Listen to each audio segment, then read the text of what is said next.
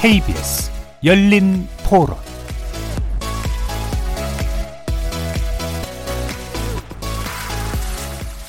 안녕하십니까. KBS 열린 토론 정준희입니다.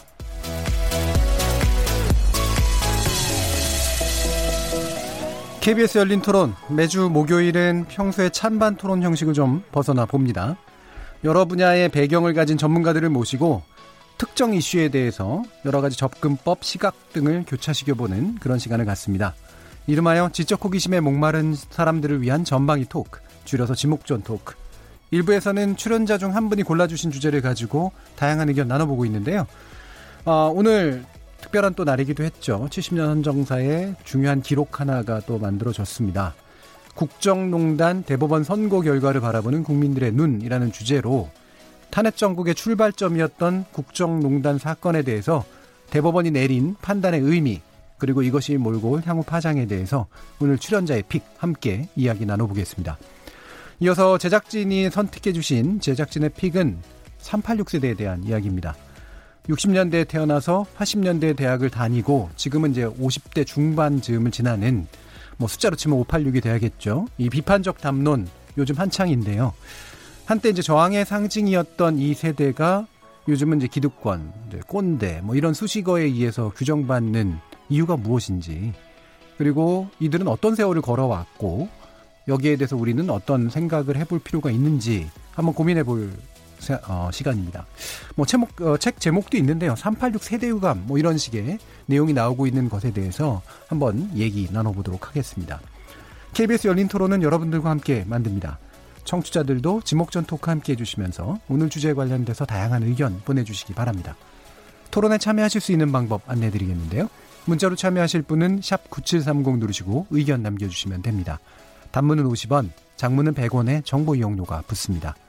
KBS 모바일 콩, 트위터 계정 KBS 오픈을 통해서는 무료로 참여하실 수 있습니다. 청취자 여러분이 KBS 열린 토론의 주인공입니다. 청취자 여러분의 열띤 참여 부탁드리겠습니다. KBS 열린 토론 지금부터 출발하겠습니다. 살아 있습니다. 토론이 살아 있습니다. 살아있는 토론, KBS 열린 토론. 토론은 라디오가 진짜입니다. 진짜 토론. KBS 열린 토론.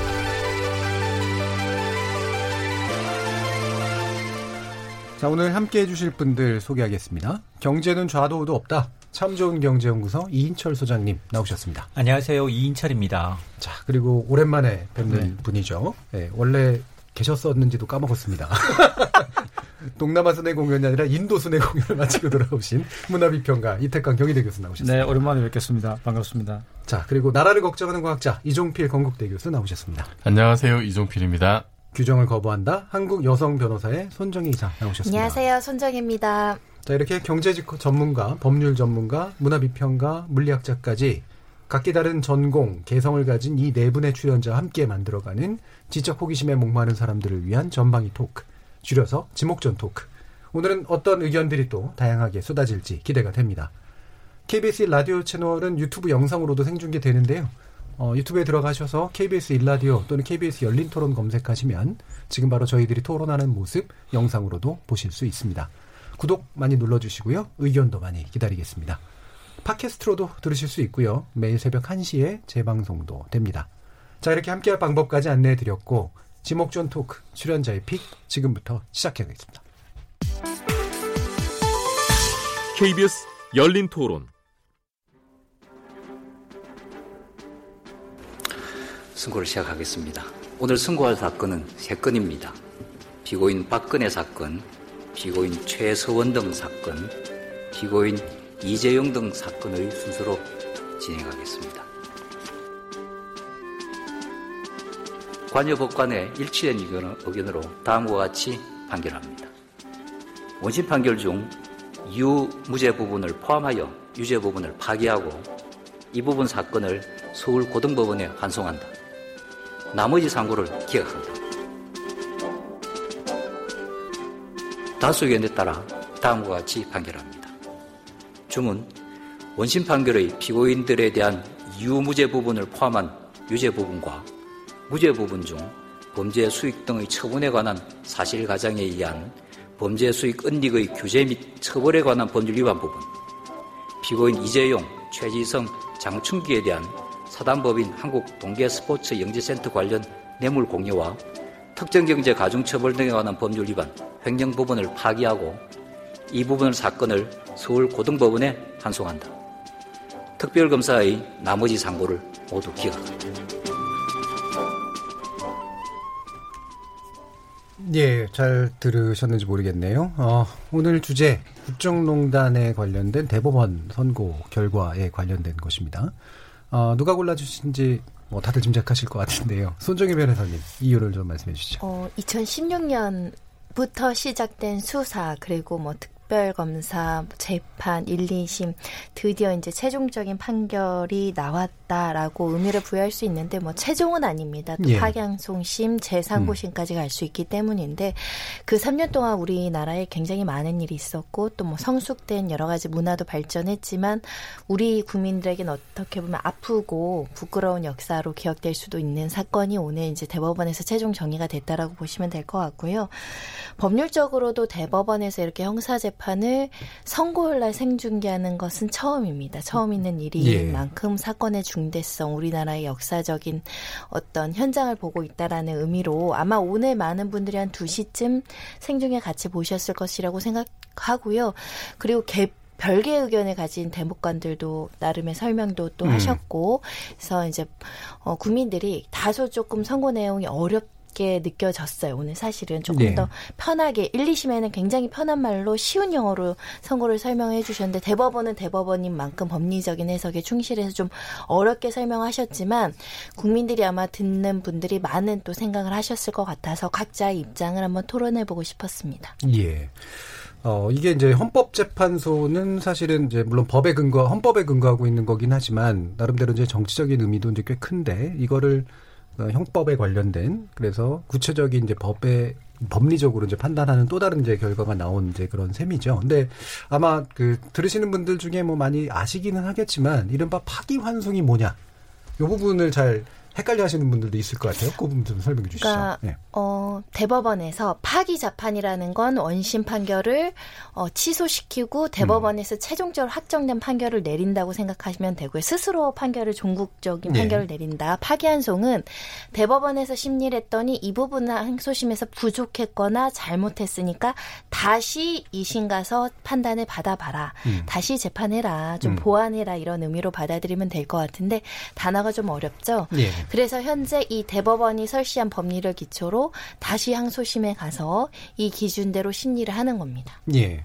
그래서 이제 환송된다라고 하면 이제 되는 게 헷갈리는 게 어, 사실은 이제 환송이라고 하는 그럼 처음부터 다시 재판해라 사실 이런 얘기는 아니잖아요. 아 그럼요. 예. 네. 그 대법원에서 상고 이유로 지목된 사유 중에 음. 대법원이 음. 판단을 내린 걸 기초로 2심에서 다시 한번 그 부분에 대해서 심리를 한다라고 음. 보시면 될 것 같고 오늘 박근혜 대통령 같은 경우는 2심에서 절차 위반이 있었다. 예. 그거 시정하라고 돌려보낸 것이고요. 그 최순실 같은 경우는 강요죄 일부는 무죄니까 내가 생각할 땐 무죄인데 항소심 다시 한번 판단해 봐라. 법리적으로 음. 무죄다. 그리고 이재용 부회장 같은 경우는 세 개 중에 두 개가 지금 어 파기됐죠. 그래서 이거는 무죄라고 봤지만 대법원이 봤을 땐 유죄다. 다시 판단하라. 이런 예. 의미입니다. 그렇죠. 무유죄와 무죄가 이제 약간 뒤집히게 되는 판단을 하고 있는데 일단 2심에서 다시 만들어 와서 올리면 법리적으로 문제가 없는지까지 다시 한번 판단하겠다. 이제 이런 취지이네요.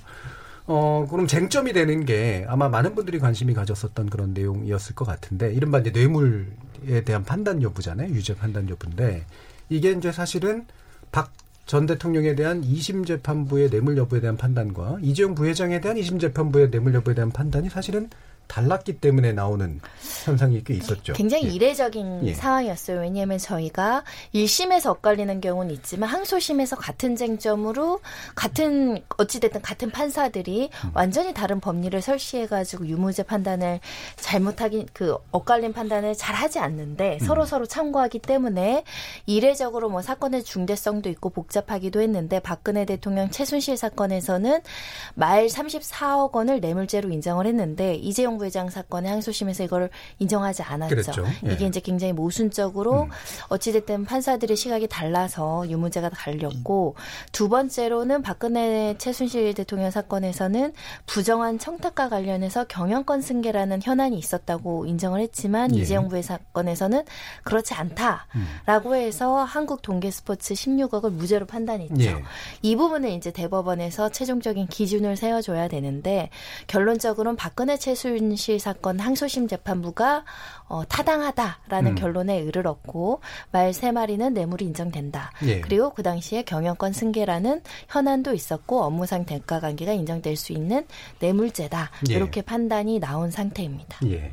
오늘 이제 이런 내용들 아마 좀 드시, 들으셨고 보시고 그랬을 텐데 어, 재판 결과를 좀 기다리시면서 예상을 하셨거나 아니면 나 이건 한번 좀 궁금해서 한번 어떻게 나올지 봐야겠다 이렇게 생각하시는 부분들이 혹시 좀 있으셨나요?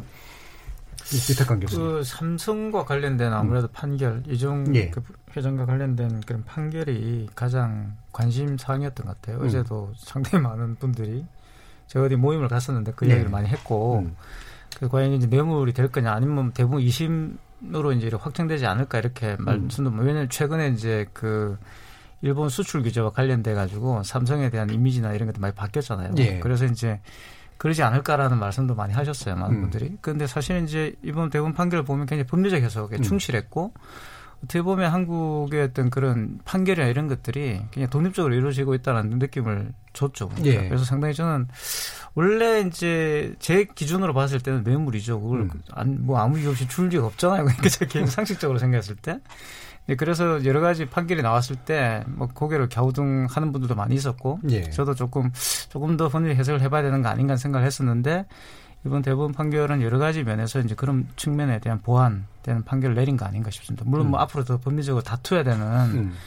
부분이 있을 수는 있겠죠. 이제 그런 부분들은 조금 더 시간이 지나야 되지 않을까 음. 싶고요. 어쨌든 예, 인천 소장님은 삼성 관련해서 뭐 궁금하셨어요. 물론 뭐 예. 삼성도 삼성이지만 음. 일단은 그 처음으로 이제 정말 시청자가 안방에서 이제 대법원 전원 합의체가 뭐 하는 곳인지 그리고 우리나라가 이제 삼심제니까 당연히 어 삼심제면 이제 형이 확정돼야 될 텐데 음. 이런 생각으로 보신 분들도 꽤 있는데 그게 아니라 1심과 2심의 잘못된 법리 해석에 대해서 대법원의 판결을 내려주고 가이드라인을 주고 되돌려 보내서 다시 하급심에서 하게 되는 그 과정도 좀 시- 신선했고 그다음에 또 하나는 사실 뭐 그 대부분의 이제 전문가들의 예측이 이 주는 사람 돈을 주는 사람과 돈을 받는 사람이 어떤 주는 사람은 뇌물이 아닌데 받는 사람이 뇌물이 됐다라는 거 분명히 어떤 이제 미스 포인트가 있을 텐데 예. 그런 부분을 짚어줬다는 거 그리고 이제 삼성의 경우에는 굉장히 중요한 게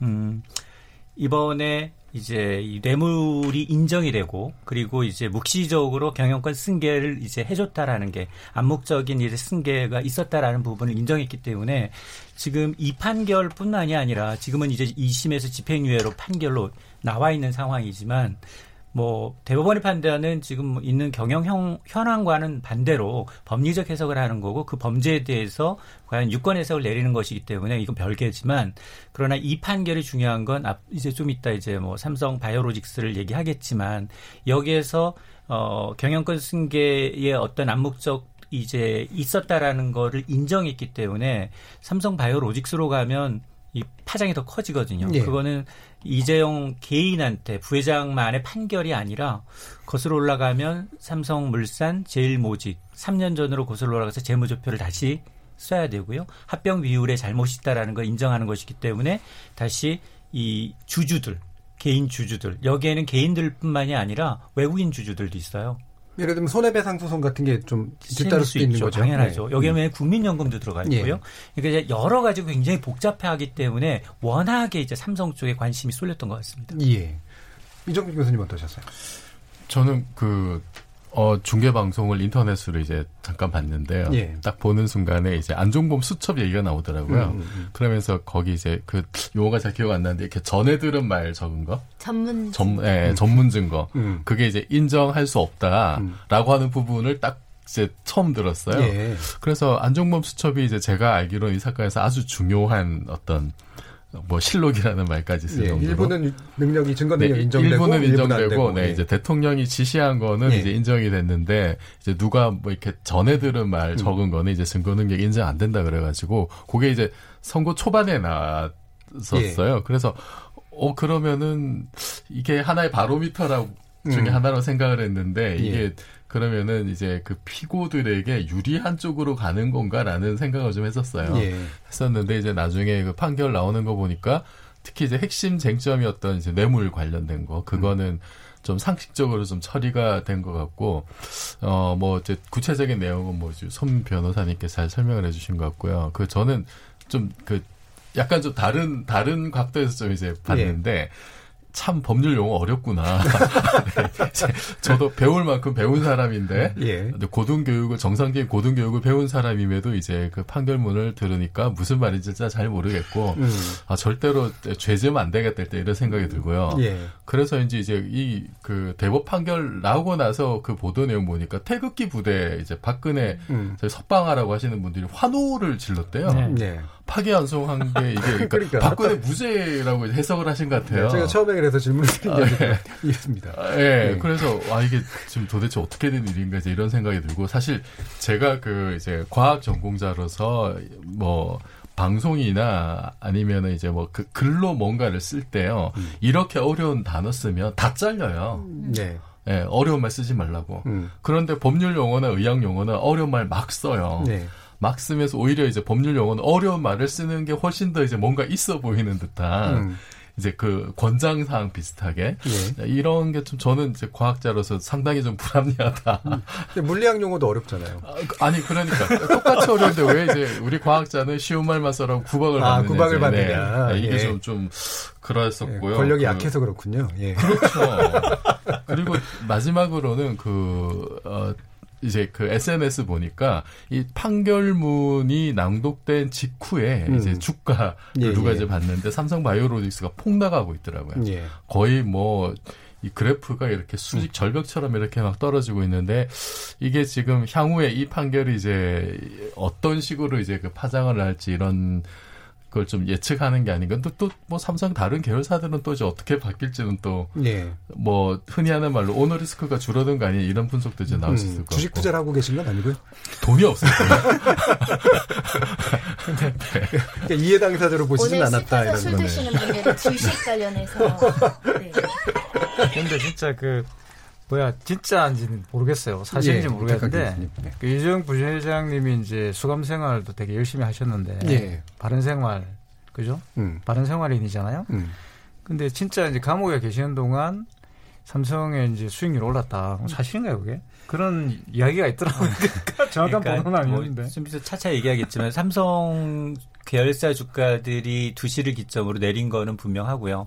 물론 뭐 이부진 회장이 이끌고 있는 이 호텔 신라 계열 쪽은 올랐습니다. 예. 근데 이제 삼성 당장 직접적으로 연관이 있는 삼성물산, 삼성바이오로직스는 주가가 8만 원대, 27만 원대예요. 굉장히 주가가 높은데도 불구하고 4% 넘게 갑자기 떨어졌기 때문에 2시 전으로 예. 이 판결이 영향을 미쳤다는 게 맞고 그 외에도 금융 계열사들 전기, SDS 뭐 이런 전, 이 주가들이 많이 내렸다라는 건 분명히 이 대부분 이제 외국인 투자자나 개인이 던졌을 확률이 높거든요. 예. 그러니까 이제 이런 불안 심리는 분명히 작용된 것 같은데 그러면 오늘 하루 떨어졌다고 내일도 떨어지냐 이건 장담할 수가 없고요. 그리고 오늘 전체적으로 시장 분위기가 이뿐만 이 아니라 어, 미국의 장단기 금리 차가 역전이 심해지고 있고 30년물 독일 30년물의 국채 금리가 계속 떨어지고 있어요.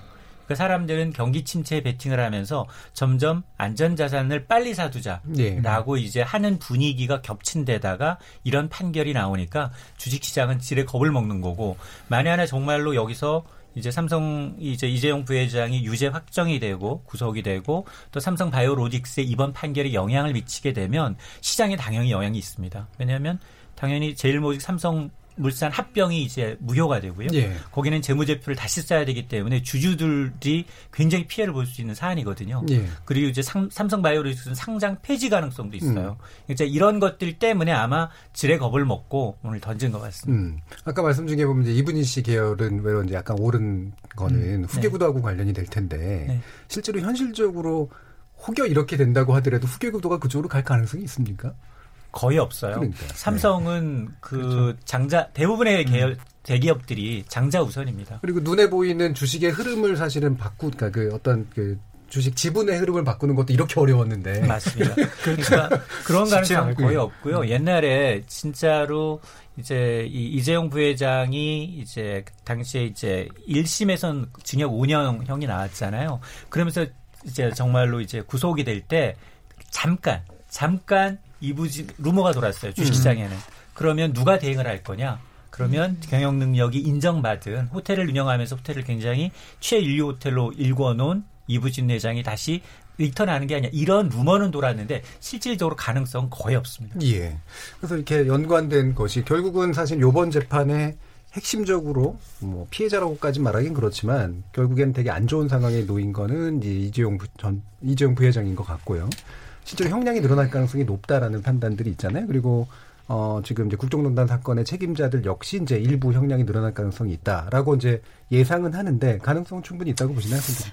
기본 이제 양형 기준이 현재로서는 횡령액이 50억이 넘어가면 징역 4년에서 7년형으로 규정돼 있어요. 그래서 음. 1심에서 5년형 실형이 나왔던 거죠. 이게 이제 50억 미만으로 떨어지면 재판장이 양형에서 좀 집행유예 등 좀 선처해줄 어떤 명분이 되는 거죠. 근데 이게 지금 사라진 상태에서 80몇 억이라는 횡령 금액이 특정이 되다 보면 사실은 엄청난 선처를 받아야 집행유예가 유지될 수 있는 거예요. 음. 불가능하진 않고요. 근데 국민들의 어떤 어 분위기도 중요한 거죠. 왜냐하면 아니 국정농단 사건에 사실은 그 업무방해, 그 입시 비리로 업무방해 받으신 분들도 실형 나오신 분들 있고요. 직권 남용했다고 실형 받으신 분들 있는데 그에 비해서 이렇게 횡령 액수가 늘어나고 이런 사람을 어 집행유예를 주는 것은 아무리 경제인이고 우리 미래에 대한 어 그 경제 부분 중요하다고 하더라도 그게 국민 정서에 받아들이지 않으면 어, 파기환송된 한소심에서 양형을 세울 때 굉장히 부담스럽죠. 그래서 예. 현재 대체적인 시각은 집행유예 굉장히 어려울 거다 이런 시각이 우세하고요. 다만 그럼에도 불구하고 재판부가 정말 선처를 해준다면 뭐 이렇게 판단할 수 있겠죠. 횡령하고 뇌물 준 건 맞지만 소극적으로 강요의 피해자로서 뭐 이렇게 이제 구성을 해서 어 반성하고 있다. 뭐, 뭐 사회 경제적으로 역할을 하고 있다고 해서 집행유예 줄 수 있는데 전적으로 재판부의 재량 범위이지만 만약에 집행유예가 나오면 양형 기준을 좀 이탈했다는 비판은 피하기 어렵죠. 예. 아니 그손 변호사님께서는 어떻게 나올 것 같습니까? 예상. 저는 개인적인 기본적으로는 징역, 그러니까 그냥 그냥 원칙대로 하면 이 상황에서 사건이 종결되면 1심형이 나와야 되는 거죠. 징역 5년. 1심에서 년. 했었던. 예. 네. 왜냐하면 이게 횡령만 있는 것이 아니고 또 다른 범죄들이 있기 때문에 어, 경합범 가중까지 된다고 한다면 징역 3년의 집행유예 뭐 5년 이렇게 하기는 굉장히 부담스러운 사건이에요. 그리고 이게 선례가 되면 다른 사건에 영향을 미칠 수 있겠죠. 그리고 과거에 제- 지속적으로 재벌 총수라고 해서 뭐 집행유예 공식이 있었잖아요. 이거 탈피하겠다고 했었거든요. 수사기관에서.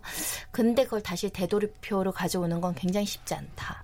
예, 그렇게 보이죠. 예. 지금 이 국정농단 사태, 그, 뭐, 예를 들면 헌정사상 처음으로 대통령에 대한 탄핵을 만들어냈고, 그 다음에 이제 법정 구속되면서 사실은 이제 굉장히 양형도 많이 받은 이제 그런 사례가 되고 있는데, 이거를 보는 여러 가지 시각이나 감성들이 있는 것 같아요. 물론 이제 국민 대다수는 뭐 정의가 실현된다라고 이제 보는 입장이겠지만, 어떤 분들은 이제 정치 탄압이다라고 하는 이제 생각하시는 분들도 있고, 이게 올바른 일이긴 하지만 안타깝다.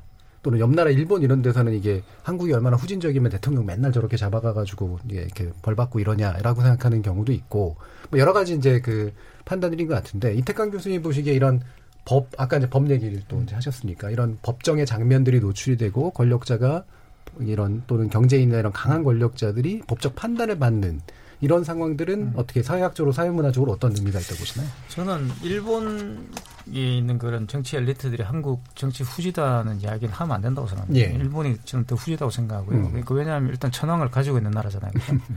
일단 그런 정치 체제적 측면에서 봤을 때는 이론적으로 봤을 때 일본이 우리에게 민주주의에 대해서 가르칠 수는 없죠. 그러니까. 예. 그래서 일단 저는 일단 사법부 독립이라는 것은 근대 국가의 가장 기본적인 그렇죠. 원칙이기 때문에 저는 이번에 어쨌든 어, 많은 그런 어, 이 여러 가지 예측을 빗나가면서까지 사법부가 독립적 판단을 했다는 건 음. 저는 그게 굉장히 고무적이고요. 뭐 그거는 과거에 이제 중형군과 관련된 판결에서도 사법부가 그런 어떤 정치적 계산을 하지 않고 정확하게 법리적으로 해석을 내렸다는 그런 선례도 있습니다. 예, 강제징용 노동자. 그래서 예, 그런 예. 부분들은 상당히 저는 바람직하다. 그리고 음. 근대 국가의 기준을 많은 정치학자들이 사실 실질적으로 어, 기준을 삼을 때 그건 헌법 과 관련된 독립성이에요. 예. 사법부의 독립성이기 때문에 이게 어떻게 보면 정치적으로 유리할 수도 있고 불리할 수도 있지만 장기적인 측면에서 본다면 그것은 근대 국가 가지, 갖춰야 되는 어떤 체제고요. 그게 사실은 한국의 민주주의적 성과라고 저는 생각해요. 그래서 예. 많은 부분 이런 부분들은 조금 뭐 불편하시더라도 음.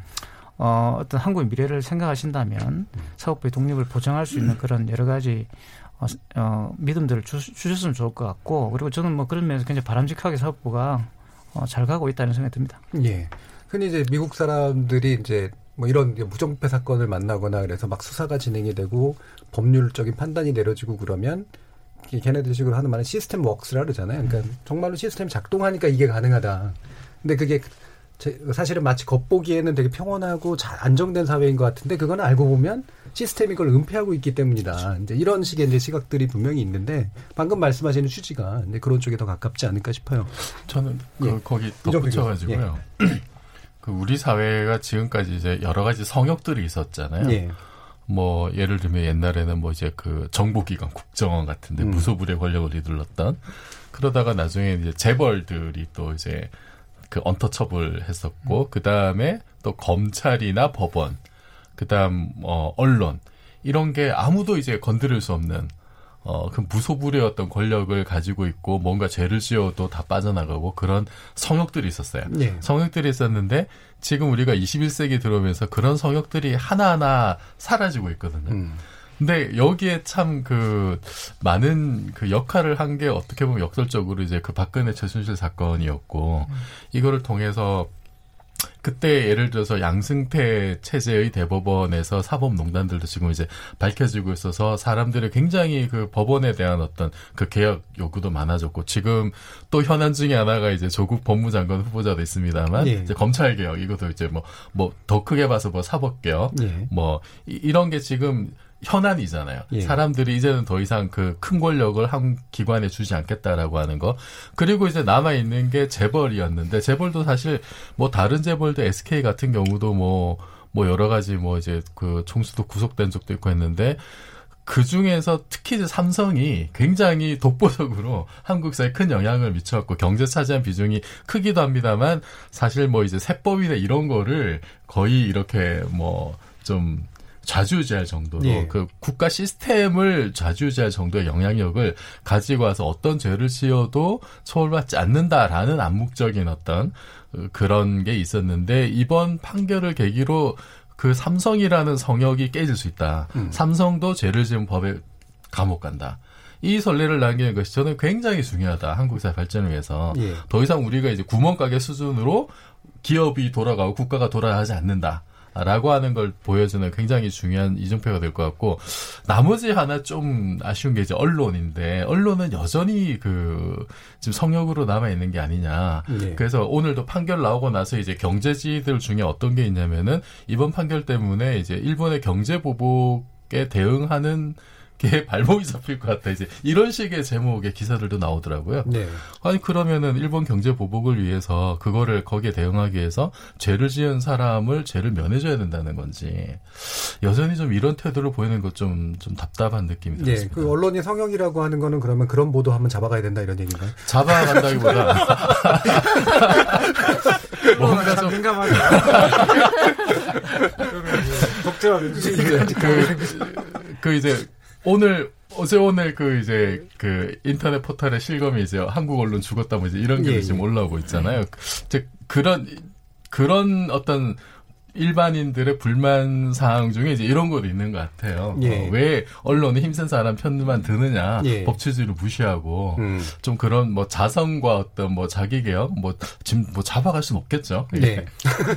덧붙이자면 예. 물론 아마 내일자 신문에는 대부분의 이제 보수 언론들, 경제지들 뭐 정말 위기감을 이제 굉장히 불러일으키는 종용하는 하겠죠. 예, 예. 뭐 오너 리스크 부재, 음. 위기 더 오나 뭐 이런 식의 이제 자막이 나올 건 분명합니다. 그거는 사실은 삼성이 경제적에서 차지하는 GDP에서 차지하는 비중도 크지만 언론의 이제 광고비도 단연 최고입니다. 그러다 음. 보니까 학계도 막 비슷합니다. 예. 학계도 이제 이 재단도 기업의 도움을 받지 않고는 이제 자립할 수 있는 데가 많지 않기 때문에 아마 그런 보도는 일정 부분 이제 아 그렇구나라고 이해하고 가야지. 그거는 뭐 깰 수 있는 카르텔? 뭐 암암리에 이제 이 하는 카르텔과 같은 거라고 보는데 근데 이제 정말 실제로 이 팩트는 알아야 돼요. 그러면 오너가 정말 감옥에 가면 실적이랑 이 리스크 때문에 이 오는 이 실적에 영향을 미치나 이걸 좀 봐야 되는데 예.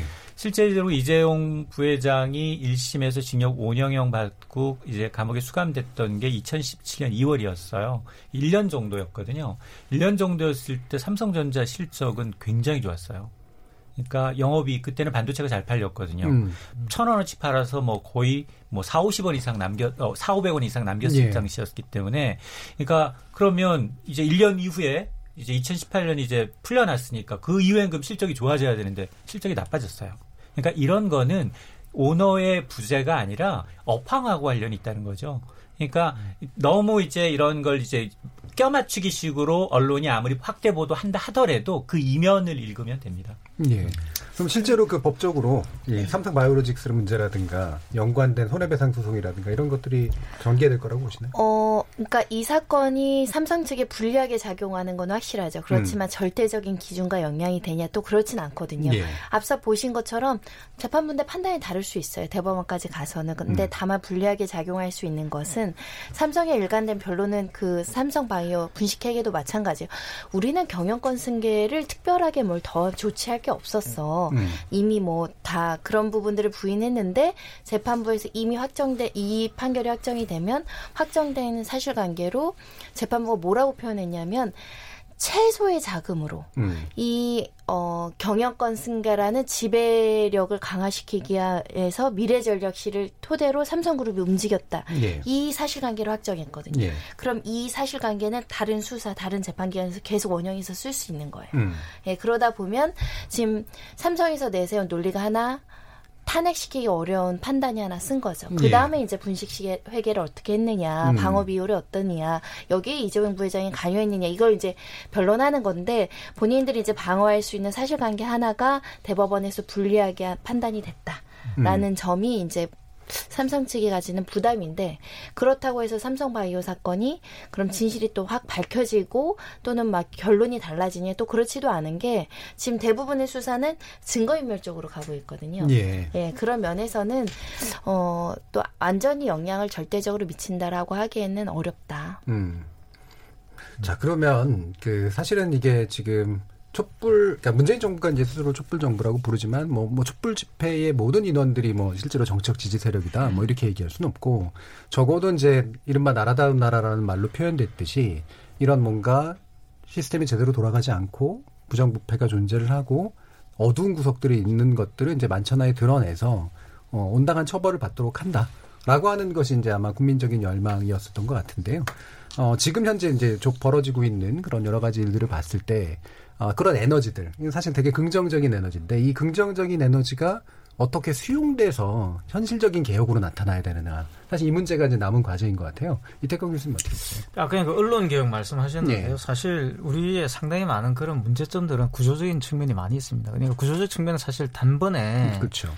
또 어떤 정부가 바뀐다고 해결될 수 없는 것도 많이 있거든요. 저는 음. 언론이 그 중에 하나라고 보고 어쨌든 사법 체제는 어쨌든 여러 가지 뭐 국, 그 사법농단과 관련돼서 여러 가지 이야기들이 나왔지만 언론 같은 경우도 잘 개혁이 되려 그러면 언론이 시장적인 어떤 그런 수익 구조에서 잘 독립을 돼야 돼요. 그러니까 네. 말 그대로 언론이 정론을 팔아서 음. 먹고 살 수 있는 구조가 만들어져야 됩니다. 그러니까 콘텐츠를 돈 주고 소비할 수 있는 그런 수준이 돼야 되는 거죠. 그래야지만 이 언론 개혁이 가능한 거죠. 그거를 예. 그냥 뭐 처벌을 한다고 해가지고 저는 언론 개혁이 될 것 같지도 않고 불공정 거래를 처벌할 수 사실 있겠죠. 이거 예. 이번 같은 경우는 명백하게 이제 이 불법 사안들이 있기 때문에 예. 처벌하는 것이지만 근데 사실 그러면 내가 합법적으로 이런 일을 저지르는 것은 문제가 없는가 그건 음. 아니란 말이에요. 그러니까 구조적 문제들은 합법적이지만 불평등을 굉장히 개- 재생산하는 그런 것들이 굉장히 많이 있거든요. 예. 그래서 그런 부분들을 개혁하기 위해서는 사실 전반적인 구조적 문제를 해결하기 위한 아주 아, 치밀한 준비와 또 그와 관련된 시민의식들도 굉장히 필요합니다. 그러니까 예. 그래서 그런 개혁들과 관련 그게 촛불이 바로 이제 그것을 말하는 것이고 예.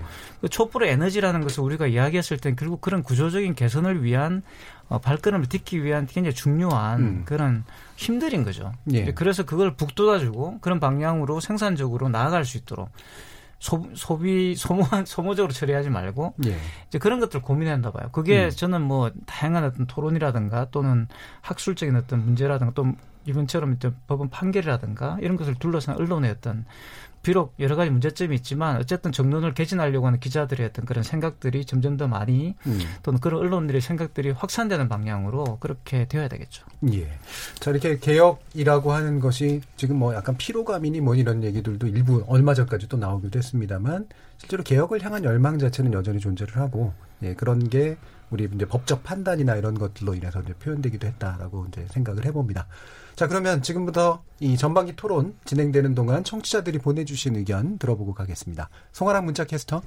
안녕하십니까. 문자캐스터 송아랑입니다. 국정농단 대법원 선고 결과를 바라보는 국민들의 눈이란 주제로 청취자 여러분이 보내주신 문자 소개해드리겠습니다. 콩아이디 7336님. 제 기억으로는 대한민국 정부 수립 후 어쩜 이렇게 그냥 퇴임 후 조용히 넘어간 대통령이 없는 걸까요? 그것도 늘 부패에 직간접 관련돼 감옥행. 정말 한심하고 창피합니다. 한탄스럽습니다. 유튜브로 의견 주신 생명TV 청취자분.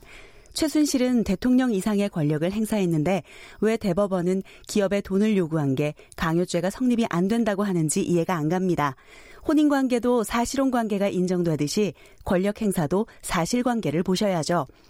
유튜브로 의견 주신 컨스티튜트 볼륨 청취자분. 최순실의 광요죄가 성립이 안 된다는 건 이재용 부회장이 세금 안 내고 삼성을 갖기 위한 거래를 했다는 걸 인정하는 거 아닐까요? 이재용 부회장 구속으로 삼성이 망하는 거 아니냐 걱정들 하시는데 두고 보면 합니다. 삼성 세계 1위 경쟁력은 덧다가 국 끓여 먹나요? 콩아이디 오연풍 별내동님. 삼성 합병으로 국민연금 투자했다가 손해본 사람들에게 보상해야 합니다. 이재용 부회장 구속해야 합니다. 유튜브로 의견 주신 배준수 청취자분. 이재용 부회장 때문에 발생한 국민연금 피해액은 이자까지 계산해서 국고 환수하고 그분은 딱 콩밥 드셔야 한다고 봅니다. 유튜브로 의견 주신 HHK 청취자분. 오늘 판결은 국민의 생각과 정서가 상황을 바꾼 것이라고 봅니다. 국민의 수준이 그만큼 성장했다는 것을 증명합니다. 라는 의견 주셨습니다. 지금 방송을 듣고 계신 청취자 모두가 시민 농객입니다. 문자는 샵 9730으로 참여하실 수 있고요. 단문은 50원, 장문은 100원의 정보 이용료가 붙습니다. KBS 콩, 트위터 계정 KBS 오픈을 통해서도 무료로 참여하실 수 있습니다. 청취자 여러분의 날카로운 시선과 의견 기다립니다. 지금까지 문자캐스터 송아랑이었습니다. 자, 청취자들의 직접 참여로 이루어지는 KBS 열린 토론, 청취자들의 의견을 좀 받아봤는데요. 대한민국 헌전 사상 첫 현직 대통령 탄핵 사태를 불러온 이 국정농단 사건에 대한 대법원의 판단, 문제를 찾아내 진단을 했고, 이제는 잘못된 것을 바로잡는 과제들이 또 많이 남아 있습니다. 앞으로 이 문재인 정부가 이와 같은 공정한 사회를 이루어가고 부패를 척결하는 과정에 어떤 개혁 과제들을 해결할 수 있을지 국민들의 관심이 쏠리고 있습니다. 지머쫀 토크 출연자의 픽은 여기서 마무리하겠습니다. 여러분들께서는 KBS 열린 토론과 함께하고 계십니다.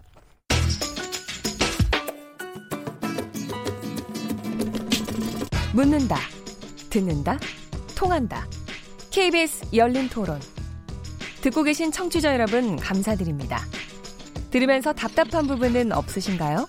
궁금한 점은요? 그렇다면 함께 토론에 참여하시죠. 유료 문자 9730을 이용하시면 됩니다. 단문은 50원, 장문은 100원의 정보 이용료가 있습니다. 스마트폰 어플리케이션 KBS 모바일 콩을 통해서도 무료로 참여하실 수 있습니다. KBS 열린 토론은 언제나 열려 있습니다. 듣고 계신 KBS 열린 토론은 매일 밤 1시에 재방송됩니다. 네, 386. 그게 이제 아버지 세대들보다 우리가 좀 교육적인 혜택을 많이 받다 보니까 모든 건 다 우리를 통해서 모든 문화니 모든 정책이 다 돌아가야 된다고 생각을 했었는데 어쩔 수 없는 시대의 흐름에서 뒤처질 수밖에 없는. 우리도 이 나이가 올 줄 모르고 옛날에 우리 윗세대들을 꼰대라고 그 시점이 우리도 이제 온 거죠. 저도 뭐 80년대 학교 다니고 나이가 들어가면 변한다고 하잖아요. 기성세대가 되면 적극적으로 막 나서기를 좀 꺼려 하잖아요. 아무래도 나한테 이게 소원 해가 될까 이게 될까에 대해만 또 치중하게 되고 친한 학교 때 그렇게 친했던 비슷한 생각을 갖고 있던 애들도 걔가 살아온 입장, 처해 있는 입장에 따라서 달라진 것 같아요. 그런데 좀 더 적극적으로 참여를 좀 해야 되지 않을까. 그분들 열심히 하셔서 이런 경제 수준과 시민 의식 수준까지 올라왔는데 분명 고마우신 분들은 맞는데 자기 기준에서만 남들 판단하고 자기가 옳다 생각한 게 한 2, 30년 계속 되다 보니까 지금 기준으로 봤을 때 틀린 건지도 모르고 아예 고치실 생각이 없는 것 같고 그 나이가 돼서 어떤 지위에 올라가면 그런 책임감을 지키기 위해 서 밑에 아랫사람을 잡고 아랫사람한테 훈계를 하는 게 좀 당연시 되지 않나 분명히 아랫사람을 생각하고 나보다 못한 사람들을 도와줬을 때가 그때 내가 어땠었나라는 거를 돌아볼 수 있는 기회가 있으면 좋겠어요. 자, 두 번째, 두 번째 지목전 토크 시작해 보겠습니다. 지적 호기심에 목마른 사람들을 위한 전방위 토크. 두 번째 주제는 386 세대 유감입니다. 참 좋은 경제연구소 이인철 소장, 문화비평가 이태강 경희대 교수, 물리학자이신 이종필 건국대 상호교양대 교수, 그리고 한국 여성 변호사 이사이신 손정혜 변호사 이렇게 네 분과 함께 하고 있습니다. 자, 386 세대 뭐 이게 왜 이렇게 만들어졌다 이거는 뭐 사실은 좀 옛날 기억들이 좀 있는데요. 사실 컴퓨터하고도 연관이 네, 그렇죠. 좀 있었잖아요. 그 당시 시대에 30대로 접어들었던 80년대 학번 세대들에 이제 관련된 이야기인데, 어, 저는 개인적으로는 이 세대론을 함부로 쓰는 건 저로 좋지 않다라고 이제 생각은 합니다만, 어쨌든 이제 뭐 현실에서는 세대로서 얘기가 되고 있으니까. 근데 이제 서두에 말씀드렸던 것처럼 요즘에 이제 청년 세대들이 이 386 세대, 즉 아버지 세대 정도 되는 분들은 이제 이 막 꿀빤 세대라든가 이런 식의 어, 약간은 좀 경멸적인 어조로 얘기를 하고, 뭐 그냥 일반적으로 뭐 축복받은 세대다라든가 이렇게 얘기를 합니다. 자, 여기에 대해서 어떤 생각을 좀 해봐야 될지, 일단은, 어, 해당하시는 분들의 얘기를 좀 들어보는 게 낫긴 하겠죠. 제가 들어오자마자 386 세대시죠? 라고 했더니 다들 저랑 눈을 안 마주치고 해피하면서 아니라고 그러시더라고요. 저는 아닌 게 확실합니다. 네, 71년생이시라고. 60년생. 예, 이태강 네. 교수님. 네, 이게 제가 이제 386 세대와 관련된 좀 책을 또 하나 쓰고 있는데, 아, 예. 저는 유감이라기보다는 이제 386 세대가 뭔지를 한번 규명해 보려고 음. 쓰고 있습니다. 그래서 뭐 책에서 보시면 나중에 아시겠지만, 어쨌든 이좀 청취자분들의 이해가, 이해를 돕기 위해서 386을 왜 386이라고 부르느냐 하면요. 예. 어, 사실 그 당시 30대죠. 90년대입니다. 음. 30대였고 또 80년대 대학을 다니고 또 60년대생 음. 이렇게 이제 해서 386이었고요. 그 당시에 이제 586 컴퓨터가 나올 시절, 시절이었어요. 근데 이게 예. 이제 386, 286, 386, 뭐 486, 586 이게 이제 그 당시 컴퓨터 등급을 음. 그 그렇죠. 말하는 예. 것이었고요. 그래서 그 당시에 이제 90년대 이제 뭐 아마 X 세대였을 겁니다. 예. 근데 그분들은 이제 본인들이 이제 486이나 586이라고 생각하시고 음. 어, 386은 약간 이제 뒤떨어지는. 9세대 네. 버전이기 때문에 이제 그렇게 부른 겁니다. 네. 그분들은. 그래서 저도 이제 386에 속하는데 그래서 뭐 386이 이제 50대가 돼서 586이라고 불렀는데 이건 약간 이제 그 맥락에 안 맞는. 규명이에요. 386이 네. 부르기 저는 맞다고 보고. 근데 이제 축복받은 세대라는 부분들은 이제 아마 저도 마찬가지지만 저 같은 세대들이 그런 말을 들으면 상당히 좀 이상하다는 느낌을 받았거든요. 왜냐하면 음. 우리는 이제 희생자라고 생각하고 있기 때문에. 음. 왜냐하면 저 같은 경우도 전두환 씨를 보면 이렇게 없던 혈압이 오르거든요. 예, 그러니까. 예, 예. 왜냐하면 일단 내 청춘을 망친 인간 이런 생각이 들기 때문에. 그렇죠. 예. 그리고 저 같은 경우도 제 친구들이 다치기도 했고 음. 심지어는 또 지금 뭐 세상을 떠난 사람들도 있습니다. 제 음. 친구들 중에서. 쉽게 말하면 이제 뭐, 뭐, 그 당시는 열사가 된 분도 있고요. 예. 그래서 제 기억에 386이라는 것은 굉장히 암울하고 음. 어떻게 보면 왜 이런 나라에 태어나가 이 고생을 할까라는 생각을 예전에 술 마시면서 맨날 하던 이야기가 그거였는데 이제 그런 느낌으로 많이 와 있었어요. 근데 갑자기 이제 이 세대가 어, 젊은 세대 공격이 되고 음. 뭔가 누린 세대가 되고 또 신경 로또 세대 이렇게 막 불리니까 예. 조금 조금 이제 당황스러운 거죠. 음. 근데 이제 말씀하셨던 것처럼 앞에 그 시청자 이제 그 인터뷰에서 나왔지만 어, 좀386 세대가 그러한 어떤 희생자 정신을 좀 버리고 음. 내가 희생을 했지라고 생각하지 마시고 이제 조금 뭔가 기득권의 어떤 어, 반성을 좀 해야 될 때가 되지 않았나 싶고요. 그게 관련된 젊은 세대들이 어, 386 세대에 대해서 제기하고 가지 불만들을 이제 좀 돌아봐야 될 때가 됐다. 너무 이제 예. 자기들이 옳다.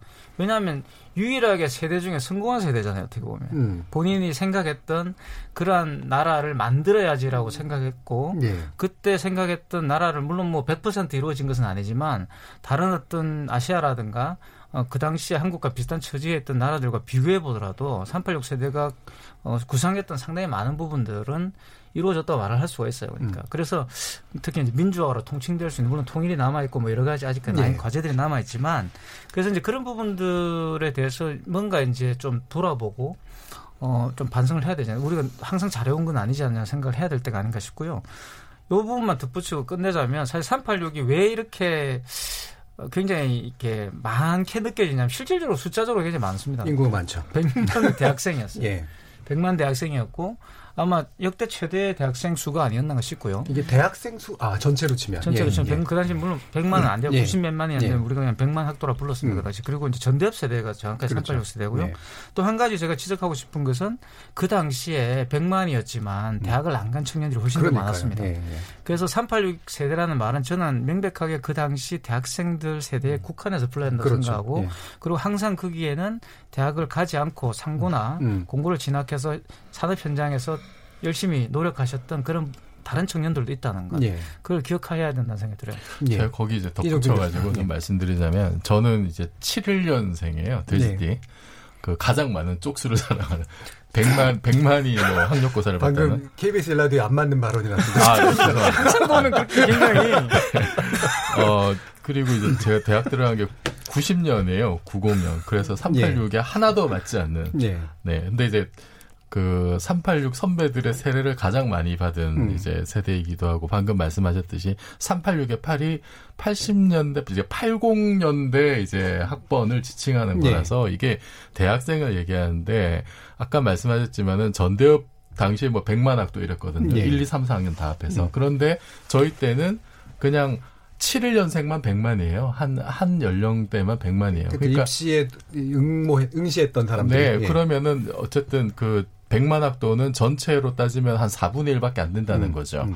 그러니까 대학생 비율이 실제로 한 그 정도 25% 정도밖에 안 됐고 그러면 그 사람들이 다 386이냐? 음. 그 중에서도 사실은 지금 언론에서 386이라고 그 꼬리표를 붙인 거는 이제 그 중에 특히 이제 열심히 운동했던 운동권 그 그룹을 지칭하는 경우가 많은데 그렇죠. 전대협의 또 핵심 세력. 네, 예, 근데 음. 이제 그 전대협이 예를 들어서 그 뭐 출범식을 한다든지 이제 또 가장 큰 데가 범민족 대회 같은 게 있는데 네. 거기 한 번 하면은 한 2박 3일 정도 하면은 5만 명이 모여요. 지금 생각 5만 명이 대학생이 모인다는 게 어마어마한 숫자긴 한데 5만 명이 모이면 100만 중에 5%가 모인 거거든요, 사실은. 예. 그러면 전체 세대로 보면은 1.25%밖에 안 됩니다, 사실은. 음. 핵심 어떤 그 386이라 하더라도 음. 그 중에 정말 지도부는 극히 일부에 불과하고요. 예. 그래서 386이라고 하는 거를 이게 그냥 세대 내 특정 그룹으로 이렇게 지칭을 하는 건 맞는 말이지만 음. 그거를 그 세대 전체를 아울러서 표현을 하는 거는 굉장히 과잉 대표될 가능성이 많아요. 예. 그래서 이 점을 자꾸 이제 혼동해서 언론이나 이런 데서 이제 자기 편한 대로 갖다 쓰는데 여기서 소외된 분들이 훨씬 더 많습니다, 사실은. 예. 그래서 이거를 너무 특정 그 일부의 내용을 가지고 성급하게 일반화를 하는 음. 좀 이런 거는 피했으면 싶은 그런 생각이 있습니다. 네. 예. 그래서 이제 사실은 신문이나 이런 데서 이제 이게 일성적인 용어로 됐을 때 이른바 젊은 피수열이라 그래가지고 DJ 정부 시절에 어, 국회의원으로 이제 굉장히 젊은 나이에 이제 들어갈 수 있었던 사람들. 물론 그 전에 이제 운동권 지도부들 같은 경우에는 이제 투신하는 그- 그런 식으로 국회의원이 되고 정치로 투신하는 경우들도 있었지만 그 세력들이 굉장히 젊은 나이에 정치의 맛을 보고 그다음에 꽤 일찍부터 이제 권력의 핵심부에 있었다. 또 이런 식의 이제 어떤 담론이랄까요? 이런 것들도 굉장히 많았잖아요. 거기서 소외되셨던 이인철 소장님은 어떻게 보시나요? 사실 그 지금 일부 이제 정치 특권층이 예. 뭐모 후보자의 경우 굉장히 이제 불법이 아닌데 음. 저런 게 가능했구나.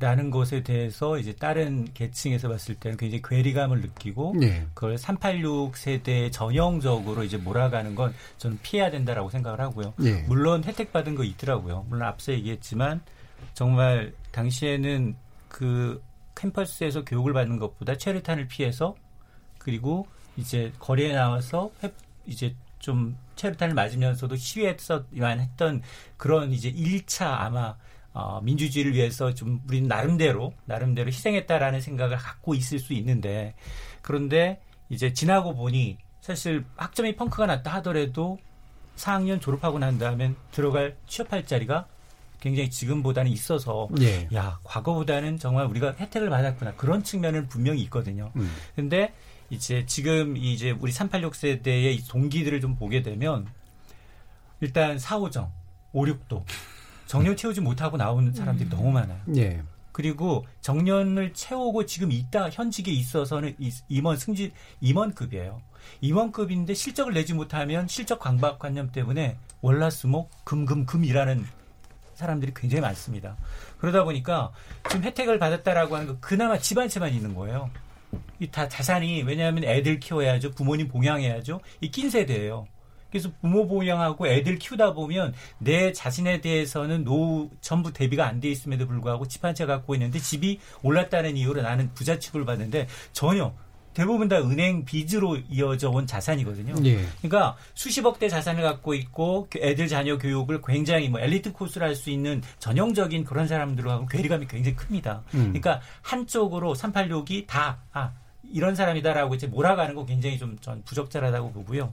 물론 그 이면에는 이제 어느 정도 이제 지금 다시 이제 촛불로 많이 바뀌었고 그리고 이제 시- 지금 경제 상황이 너무 안 좋다 보니까 이게 좀 남 탓을 하는 건 아닌가 예. 세대별로 좀 어떤 이 어떤 그 조- 조장하는 건 아닌가 이런 생각이 좀 들어서 좀 씁쓸합니다. 예. 음, 일단 손정희 변호사님은 제일 잘 모를 것 같아서 한번 얘기를 들어볼게요. 그러니까 오늘이죠. 원희룡? 지사가 조국 후보자한테 친구야 이제 내려와라고 하면서 386 세대를 욕보이지 말자 뭐 이렇게 얘기를 해서 예. 그 세대에 대한 상징성은 그 세대에 있었던 것은 분명한 것 같고 그럼 젊은 사람들이 왜 386 세대에 대해서 이렇게 뭐 세대 유감 이런 식으로 비판을 하냐 보면 기득권 세력이라고 평가를 하는 것 같아요. 음. 근데 사실 저는 이게 굉장히 좀 어, 사회적으로는 좋지 않다라고 보는 것이 결국은 사회가 공동체 정신이 약화되면서 빈부격차, 부익부 빈익빈이 생기니까 나보다 뭔가 길을 더 많이 갔고 나보다 뭔가 더 성공하고 나보다 돈이 더 많은 사람들을 공격하는 양상으로 그렇죠. 사회 구조를 예. 바꾸려고 하는 건 굉장히 지양해야 되거든요. 음. 386 세대라고 하더라도 충분히 정당한 보상으로 본인이 노력해서 그 지에 이른 그러니까 지금 50세 되신 분들이 제가 이제 일하면서 보자면 대부분 이제 사회 주요 요직을 차지하고 있어요. 예. 기업 임원들도 이 사람들의 경제 구조나 사회 구조나 어디 뭐 공공기관이라고 하더라도 가장 중요한 위치에 있는 분들이 많아요. 근데 그분들의 존재 자체를 어, 우리보다 너무 쉽게 저런 자리에 차지했고 우리보다 너무 쉽게 돈을 많이 벌어서 이걸 공격의 대상으로 삼아야 되는가에 대해서 물음이에요. 다만 그런 형식으로 이거를 386 세대에 대한 문제를 제기한다기보다는 그래도 386 세대가 우리 사회를 바꾸기 위해서 굉장히 많은 사회운동, 학생운동을 하셨잖아요. 그런 세대잖아요. 근데 그러면서 그분들이 주도권을 가지고 경제 생활을 했던 그 수십 년간, 뭐 90년대, 2000년대부터 지금 2010년대까지 살펴보면 이 사회를 개혁하려는 노력은 과거의 전두환 정권의 독재 정권에 한 거했던 그 정신에 비해서는 좀 너무 낮은 거 아니냐. 그래서 우리 사회구조적인 부정부패라든가 이런 탈법이 너무 만연한 거 아니냐라는 젊은 세대의 외침인 것 같아요. 근데 이게 386에만 국한되는 게 아니죠.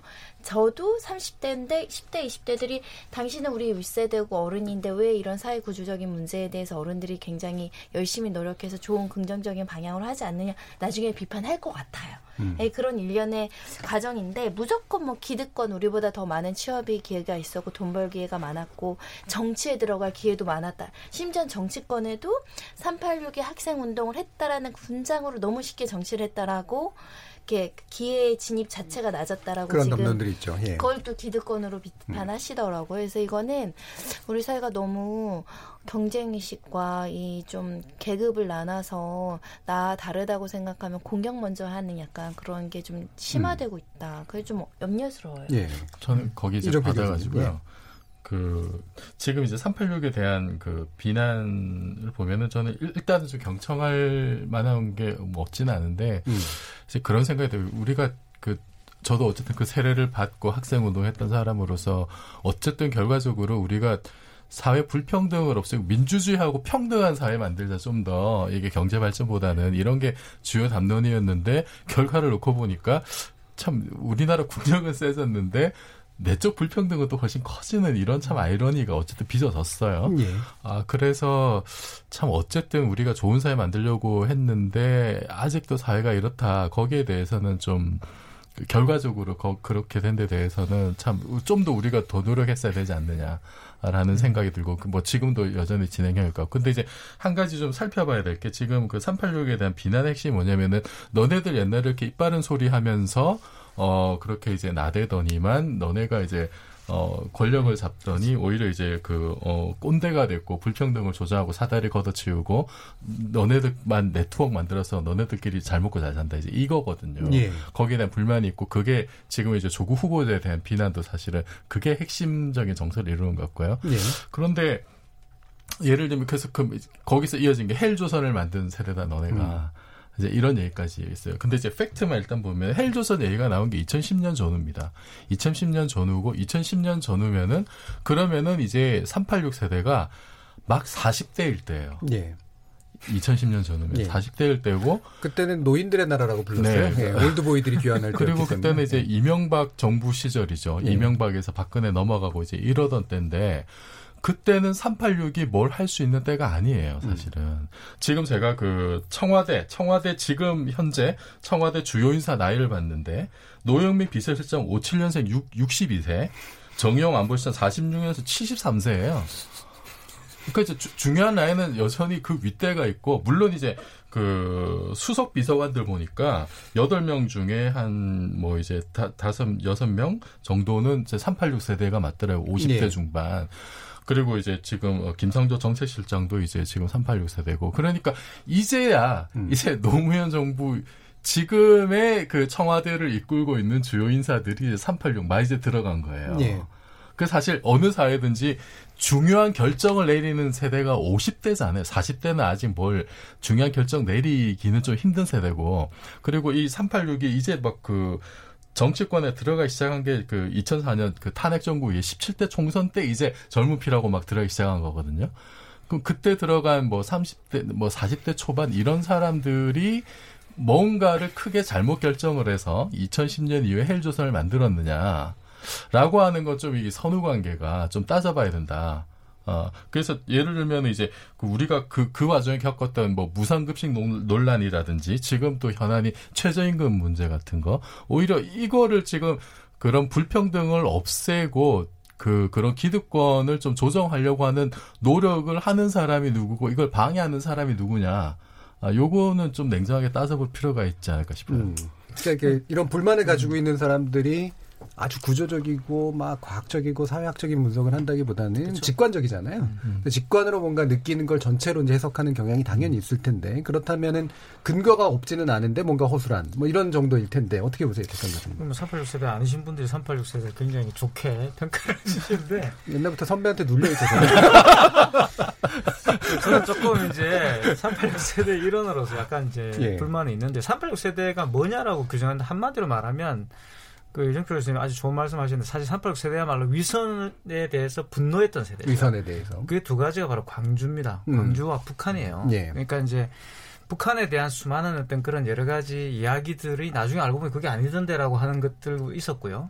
광주는 아주 결정적이었죠. 그래서 이 두 가지가 사실 486세의 정체성을 규정하고 있는 거죠. 그러니까 숫자적으로는 본다면은 뭐 기껏 해봤자 뭐 그 당시 핵심 운동권 전국 다 모아봤자 2만 명이었는데 네. 그 2만 명 상당히 큰 규모입니다. 음. 그리고 또 일본과 비교해 보더라도 이 2만 명은 상당히 성공적으로 어, 대중 운동을 잘 조직해가지고 세상을 바꾸는데 큰 기여를 하게 되죠. 그러니까 일본은 사실 고립돼가지고 그렇죠. 잘 아시는 것처럼 예. 결국 그 고립되어서 이렇게 자멸하게 되잖아요. 네. 그것과 상당히 비교가 되고 그래서 그런 부분에서 분명히 이제 긍정적 요소가 있었지만 그리고 또 여전히 또 말씀하신 것처럼 정책 결정을 하는 데서 그나마, 그나마 그래도 진보적인 어떤 의제에 대해서 민감하고 음. 또 한번 그 온라인 서점에 한번 가셔가지고 보시면 어떤 책을 구매하셨 누가 어떤 연령대가 구매하셨나 보시면 인문사회학과 관련돼서 그나마 그런 의제와 관련된 책들은 대부분 386 세대가 가장 많이 구매하는 걸 나와 있습니다. 그렇죠, 지금도. 그래서 네. 그런 부분들은 있지만 한 가지 제가 이제 불만은 뭐냐면 불만이라기보다는 저 스스로 반성이기도 하고 그렇게 너무 대중이라든가 제도를 개선하는데 너무 열성을 올리다 보니까 너무 일찍 타협을 했다는 생각이 든다는 거예요. 많은 부분에서. 그러니까 초창기에 초심을 좀 잃어버리고 대표적인 정치만 하더라도 사실 독자 세력을 만들어서 뭔가 이렇게 이념지향적인 어떤 당을 만들 생각을 하기보다는 또는 또 말씀하신 평등이라는 이런 이념을 실현하기 위한 그런 독자 세력화를 하기보다는 기존에 있던 보수 정당에 들어가서 그걸 자꾸 바꾸려고 하다 보니까 무슨 가신 정치가 생겨버린 거죠. 그게 들어가서 말 그대로 가방 가방 들고 다니는 그런 분들이 되어버린 거예요. 그리고 이제 아주 그 저희들 세대에 부끄러운 사건이 하나 있습니다. 그러니까 H모 전 의원인데 이분이 이제 그 당시에 한 개파 수장에게 큰 죄를 올리는 예, 사진도 나왔죠. 그게. 충격적인 음, 음. 그러니까 수많은 386들이 자기 비판을 하고 또 그와 관련된 상당히 많은 어 고민들을 했어요. 이게 도대체 뭐냐라는 생각. 근데 지금 고민하고 있는 게 비한다면 지금 굉장히 낯설게 느껴지죠. 그런 음. 고민들이 386 세대들 자체에게도. 그러니까 그런 식의 타협들이 굉장히 많이 암암리 이루어져 왔고 거기에 대한 비판들이 제대로 안 되었다는 겁니다. 그러니까 지금 조국 후보 사건 같은 논란도 사실은 그 문제를 해결하지 못했기 때문에 발생하고 있는 거라고 볼 수가 있어요. 그때 만약에 우리가 조금 더386 세대가 그와 관련된 어, 타협보다는 더 이제 평등이라든가 좀 더 민주주의 가치를 위해서 비타협적인 어떤 그런 생각들을 하고 그런 정치적인 어떤 결단들을 하고 또 그런 결사를 하려고 했더라면 상당히 달라지지 않았을까라는 생각이 들고요. 그래서 상당히 저는 그런 면에서 386은 절반만 성공했다라는 생각이 드는 거죠. 많은 예. 부분에서. 그래서 너무 성공했다고 오만할 게 아니라 음. 자만할 게 아니라 갈 길이 멀다. 저는 아직까지 그런 생각을 합니다. 음. 그래서 이제 그 여러 가지 이제 비난 이야기들 중에 물론 한계가 있는 얘기긴 합니다만 386 세대를 이제 싸잡아서 의식은 진보, 생활은 보수 뭐 이런 식의 이야기들도 하는데 어, 이런 어떤 지적들이 어느 정도 타당성이 있다라고 보시나요? 개인차가 있죠. 개인차. 전혀. 그러면 아니요. 이인철 소장님은 의식은 보수, 생활은 진보? 아, 전혀 전혀 생활이 진보적이신 것 같아요. 생활은 진보적이신 것 같은데. 그러니까 이런 그 386이다, 486이다 아니면 XYZ다 이제 한 세대가 분명히 보면 업종별로 보더라도 정치권의 주류 앞서서 뭐 청와대의 인적 구성을 보게 되면 역시 6, 70대가 인적 구성원이 굉장히 결정을 내리는 결정권자일 수가 있고 그러나 연예 방송을 보게 되면 20, 30대 밀레니엄 세대가 다 휘잡고 있거든요. 그러면 이게 어떤 업종에 종사하느냐에 따라서 자기가 느끼는 괴리감은 뭐 밑에 사람은 굉장히 커질 수 있습니다. 근데 이제 지금 아까 이제 조국 후보자 얘기를 했지만 어, 물론 뭐, 386 세대의 전형이라고 볼 수 있겠지만, 그 정도로 성공하신 분은 많지가 않을 뿐더러, 이 대표가 아니에요. 그러니까 저는 부연 설명하자면, 이게 지금 약간의 어떤 혜택을 받았다라는 거는 지나고 보니까였지. 과거에 우리 살 때는 어려웠어요. 정말 이게 수십 군데 원서를 내야 했고, 그리고 이제 정말 이 데모를 막으면서 이한열 씨가 이제 죽는 그 현장에서 우리가 어떨 때는 내 동료인데 우리가 정투 경찰이 돼서 막아야 되는 상황이 있을 수 있었거든요. 예. 그러니까 현장에 가서 정말 치열하게 부딪혀봐서 우리도 그 당시에는 굉장히 괴로웠어요. 이게 지금 공부를 해야 될 건지 해야 되는 건지에 대한 남산 떡하니 이제 버티고 있는 안기부가 버티고 있는 상황, 서슬퍼런 상황이었기 때문에 지금 이렇게 개화된 데에는 우리의 어떤 386의 피와 땀도 있다라는 거는 인정을 해줄 필요가 있거든요. 대신에 이제 너무 지금 나타나고 있는 것처럼 합법인데 굉장히 누려 누리고 있고 일부만 자기네들끼리만 누렸다는 이 합법적인 과정을 이제 조금 수선하는 과정에서 개선하는 과정에서 드러나는 문제점이 보니 아하 기득권을 자기네들끼리만 정보를 공유하면서 네트워크를 공유하면서 굉장히 많이 좀 이, 이 누렸다라는 부분에 대해서는 분명히 일정 부분 반성을 할수 있습니다. 음. 그 저는 이제 예, 이런 생각이 교수님. 드는데 사실 386이라는 네이밍 자체도 그렇고 어, 전 좀 부정적으로 보는 게 이제 이런 게 있어요. 이 그 예를 들어서 뭐 독재 정권이나 이런 사람들은 이제 자기한테 싫은 소리 하는 세력들에 대해서 이빠른 소리 하는 사람들에 대해서 너네도 똑같아. 예. 이 얘기를 하고 싶은 거예요. 또는 나이 들어봐. 네. 그런 소리 많이 그래서 들었어요. 네, 그 세상 바 이게 이제 허무주의를 유포하는 거예요. 세상 바꿔봐야 별거 없다. 너네도 예. 똑같이 돼. 아니, 진짜 많이 들었죠. 네. 그래서 이게 이제 어, 떻게그 확대가 되냐면 아니 전두환 바꿔봐야 뭐 노태우 되고 어차피 세상 안 바뀌어. 그러니까 너네 지금 하는 거 다 뻘짓이야. 너네가 아직 세상 몰라서 그래. 이걸로 다 퉁치는 거거든요. 근데 요게 이제 우리가 예전 뭐죠? 광복절 때도 이제 토론했던 거. 일본 그 친일에 대해서 찬양을 하면서 아 조선도 힘을 가졌으면 일본이랑 똑같아졌을 거야. 음. 일본보다 더 했을 거야. 이런 논리로 이제 예. 또 확대가 되는 거예요. 음. 그래서 이게 어떤 개혁을 하려고 하던 사람들을 무력화시키는 어떤 그런 수단으로 좀 작용한 면이 저는 분명히 있다. 지금 그 조국 후보자에 대한 공격도 저는 그런 부분이 다는 아니겠지만 작동을 한다고 봐요. 그래서 이거는 좀 우리가 조심할 필요가 있다고 보고요. 아니 당장에 전두환을 전두환을 몰아내고 다른 사람이 오더라 온 똑같은 비슷한 사람이 온다 하더라도 일단 눈에 보이는 현실의 그 거학은 일단은 없애는 게 저는 좋다고 보거든요. 예. 못은 없애는 게. 근데 이제 다만 제가 이제 그 말씀하셨듯이 386 선배한테 눌려 살았던 어감을 받았던 그 후 세대로서 이제 보면은 좀 이제 그런 건 있어요. 옛날에 이제 그 운동권들이 운동권만의 폐쇄성이 있습니다. 폐쇄성이 있고 굉장히 독재 정권과 맞서 싸우면서 자기 스스로 닮아갔던 어 군사 조직화됐다 이런 면도 있고 그리고 옛날에는 사실 386때 현실 분석을 굉장히 잘했어요. 음. 근데 지금은 옛날의 관념에 빠져가지고 현실을 정말 객관적이고 과학적으로 분석하려는 노력이 옛날만큼 치열하지 않다. 음. 어, 그래서 좀 잘못된 판단을 내리는 경우들도 좀 있는 게 아니냐. 음. 요거는 좀 계속 좀 조심했으면 좋겠습니다. 예, 계속해서 후배 입장에서 얘기하는 그런 모습이었습니다. 자, 그러면 이 두 번째 그 우리 내용에 대해서도 한번 좀 청취자 의견 몇 가지 좀 들어보면 좋을 것 같아요. 송아랑 문자 캐스터. 문자캐스터 송아랑입니다. 386 세대 육아함에 대해 청취자 여러분이 보내주신 문자 소개해드리겠습니다. 유튜브로 의견 주신 창섭리 청취자분. 저도 7일입니다. 정말 7일년생은 경쟁이 너무 심했는데 공감하면서 들었습니다. 콩아이디 전학 가야겠어님. 그 옛날 이해찬 대표가 국회의원이던 시절 50 청문회를 보고 좋아했습니다. 돌이켜 생각해보니 그분은 386은 아니지만 꼰대의 모범 같습니다. 콩아이디 4596님. 어제 원희룡 제주지사가 386에 대해 얘기했던데 공감 가는 부분이 많았습니다. 유튜브로 의견 주신 컨스티튜트 볼륨 청취자분. 저는 30대지만 386 세대의 민주화를 위해 희생한 노고는 폄하해선 안 된다고 생각합니다. 콩아이디 김지영님, 이인철님의 말씀이 맞습니다. 끼인 세대라 우리는 우리대로 힘들었고 지금도 힘듭니다. 콩아이디 9655님, 저도 61년생 80학번으로 제약회사에서 28년째 근무 중입니다. 386세대 모두 고생 많았습니다. 살기 위해 노력 많이 했습니다. 콩아이디 5503님, 역사상 낀 세대 아닌 세대가 과연 있을까요? 모두가 힘들고 수고하고 있다고 봅니다. 라는 의견 주셨습니다. 지금까지 문자캐스터 송아랑이었습니다. 예, 뭐 여러 가지 얘기들 들어보니까 저는 제가 이제 초반에 그 세대론을 함부로 이제 나이하고 결부시켜서 쓰는 거는 별로 마음에 안 든다 뭐 이런 얘기니까 하나의 대, 지나치게 대표성 있는 것처럼 말하는 것도 일단 마음에 안 들고 어 사실은 이제 그런 부분이었던 것 같아요. 그러니까 어, 예전에 유시민 씨가 이제 그런 얘기를 했었는데 각 세대는 각자의 십자가를 지고 살았다라고 하는 그런 얘기를 할 때 어, 특정 세대가 예를 들면 산업화 세대가 산업화는 우리가 다 했어라든가 민주화 세대가 민주화는 우리가 다 했어라든가 이런 뭔가 자꾸 공을 강조하려고 하는 그런 거에 대한 반발감 같은 것도 되게 많이 있지 않는가. 과를 또 먼저 얘기할 줄 아는 정도의 태도. 이태근 선생님이 생각하시는 과.